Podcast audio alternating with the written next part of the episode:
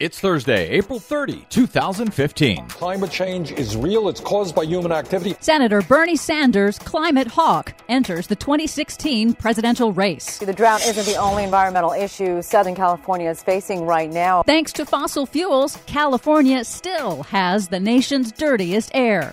New study finds most extreme heat waves are caused by global warming. What? Plus, Pope Francis wants the world to protect God's creation, and the right wing Heartland Institute wants him to knock it off. All of those knockoffs and more straight ahead. From BradBlog.com, I'm Brad Friedman. And I'm Desi Doyen. Stand by for six minutes of independent green news, politics, analysis, and snarky comment. Do members of the Republican Party believe in science? No, Bernie, they do not. Do they respect what the scientific community is telling us in climate change? No, Bernie. Are they going to learn from that? They are not. Or do they choose to be deniers? Yes, Bernie, that last choice. This is your Green News Report.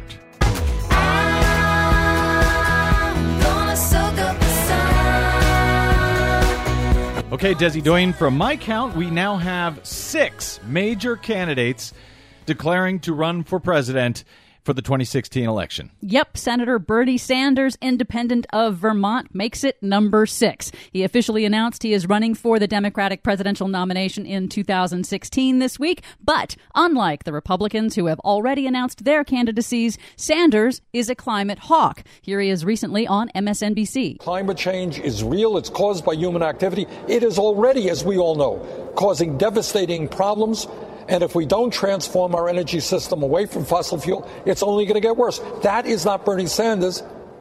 That is what the scientific community is telling us. So, if I've got this right, on the Republican side, we've got Rand Paul, Ted Cruz, Marco Rubio, and Jeb Bush, kinda, sorta, having declared their run for the nomination. Three of those Republicans are out and out deniers. Jeb Bush is sounding like maybe he's not a denier. But he's still a denier because and, he doesn't believe in doing anything about it. Well, there's that. And then on the Democratic side, we have Hillary Clinton, not a denier, and Bernie Sanders, who's an independent, but I guess he's going to become a Democrat now to run. Bernie Sanders, definitely not a denier. He has been actually one of the best uh, folks in Congress fighting to take climate action amidst this climate crisis. Yes, and it'll be interesting to see if he is just entering the race in order to push Hillary Clinton more to the left, or if he actually is going to make it through to the nomination. Well, he says he's going to, uh, he's in this thing to win it, but if he ends up pushing Hillary to be more of a climate hawk, I think that can only be a good thing. Yep. Meanwhile, the planet continues to ignore politics. A new study concludes global warming is increasing the odds of extremely hot days. It's the first study to estimate how climate change is already influencing some types of extreme weather. It finds that 75% of extremely hot days worldwide can be explained by human caused global warming. Isn't that almost the most obvious headline ever that hot days caused by global warming? Yes, you would think so, but this study is the first to actually prove it. More than one in four Americans live with dirty air. That's according to the American Lung Association, which released its annual State of the Air report this week. The top seven cities for worst air quality are all in California. Hey, we're number one. The dirty air is caused by what you see behind me freeways. Not only that, major roadways, ports, and also trucking centers. These are all considered pollution hotspots. Now, it's no coincidence that pollution hotspots on the list are all areas where major industrial facilities are located. The top three most polluted are in California's oil patch around Bakersfield and Fresno, and the neighborhoods near the ports of Los Angeles and Long Beach, which combined are one of the largest ports in the world. But the cleanest air is in Bismarck, North Dakota. Sounds nice. Some good news the air quality is getting slightly better in Utah. The state's oldest, most polluting coal fired power plant has finally been shut down for good. Aw, sad trombone.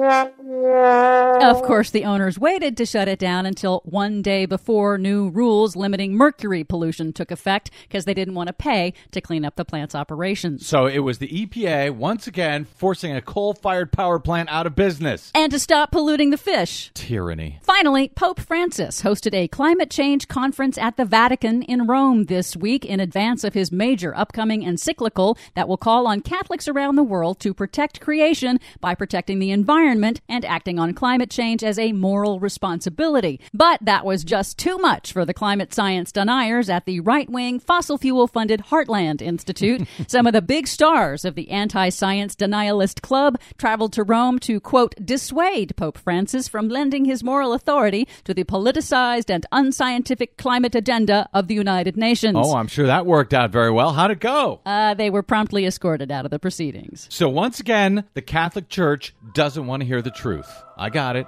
Thank you for clarifying. For much more on that story and the other ones we had no time for today, please check out our website at greennews.bradblog.com. Don't forget you can download our reports anytime via iTunes, Stitcher, or TuneIn. Find us and follow us on the Facebook and the Twitters at Green News Report. From bradblog.com, I'm Brad Friedman. And I'm Desi Doyen. And this has been your Green News Report.